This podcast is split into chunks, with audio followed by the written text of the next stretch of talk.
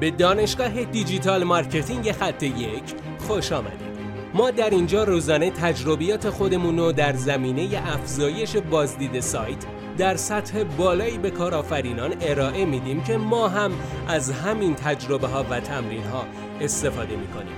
بیاین سطح دانش افزایش بازدید سایت خودمون رو امروز با علی اکبر فرج افزایش بدیم.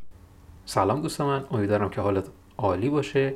امروز می‌خوام یک اشتباهی که در سوای داخلی سایت خودم مرتکب شدم رو به شما بگم که شما این اشتباه رو نکنید و درس بگیرید که بتونید سئوی داخلی وبسایت خودتون رو بهتر تقویت کنید.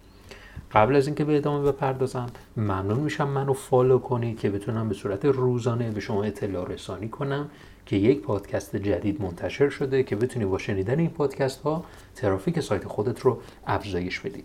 ما هممون می‌دونیم که سئو داخلی برای ما خیلی اهمیت داره برای گوگل بسیار اهمیت داره ولی این سئو داخلی رو فقط من به شخصه قبلا.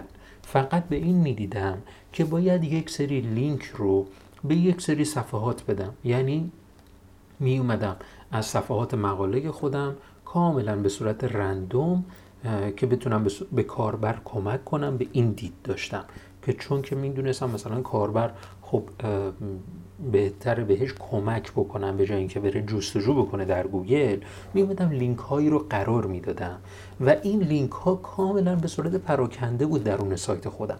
یعنی اگر من در رابطه با آموزش سئو صحبت می کردم و در رابطه با آموزش سئو مطلبی رو می نوشتم که مثلا نیاز به این بود که مثلا در رابطه با تبلیغات پولی صحبت بکنم چون که ارتباطی تبلیغات پولی با سئو نداره پس نیازی نبود که من لینک کنم این مقالات رو به هم دیگه. و فرد رو به جایی هدایت کنم که باعث بشه کمتر در سایت من بمونه.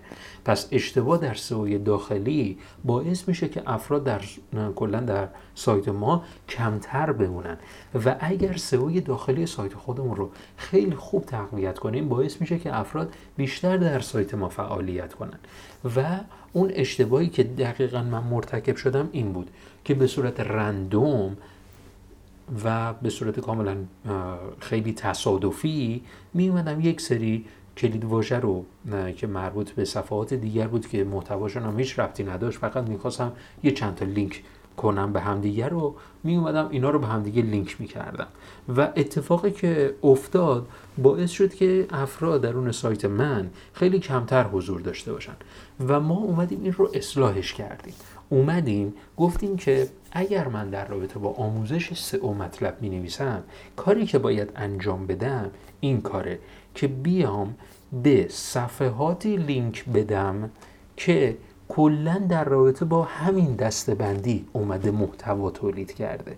یعنی اگر من در رابطه با آموزش بازاریابی محتوا که داریم مطلب تولید می‌کنیم هم بیام به اونا هم لینک بدم کاریه که اشتباهه از نظر روانشناسی حتی.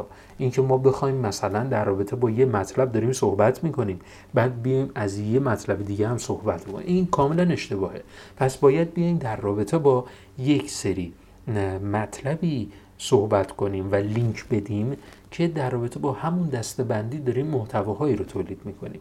وقتی که ما این کار رو انجام دادیم وقتی که ما این تغییر رو اعمال کردیم باعث شد که کلا افراد اون میزان درگیریشون هم میون این انتخاب این صفحات هم بالا بره و اون صفحات بیشتری رو بتونن انتخاب بکنن و محتویاتش رو بخونن.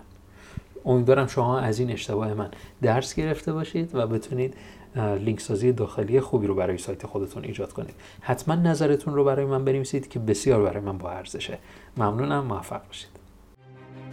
بسیار ممنونم که این جلسه با ما بودید. لطفا نظر خودتو برای ما بنویس و مطمئن که خونده میشه. برای دسترسی به منابع بیشتر بر اساس موضوع امروز که می‌تونه به شما در digital marketing کمک کنه به سایت خط یک سر بزن.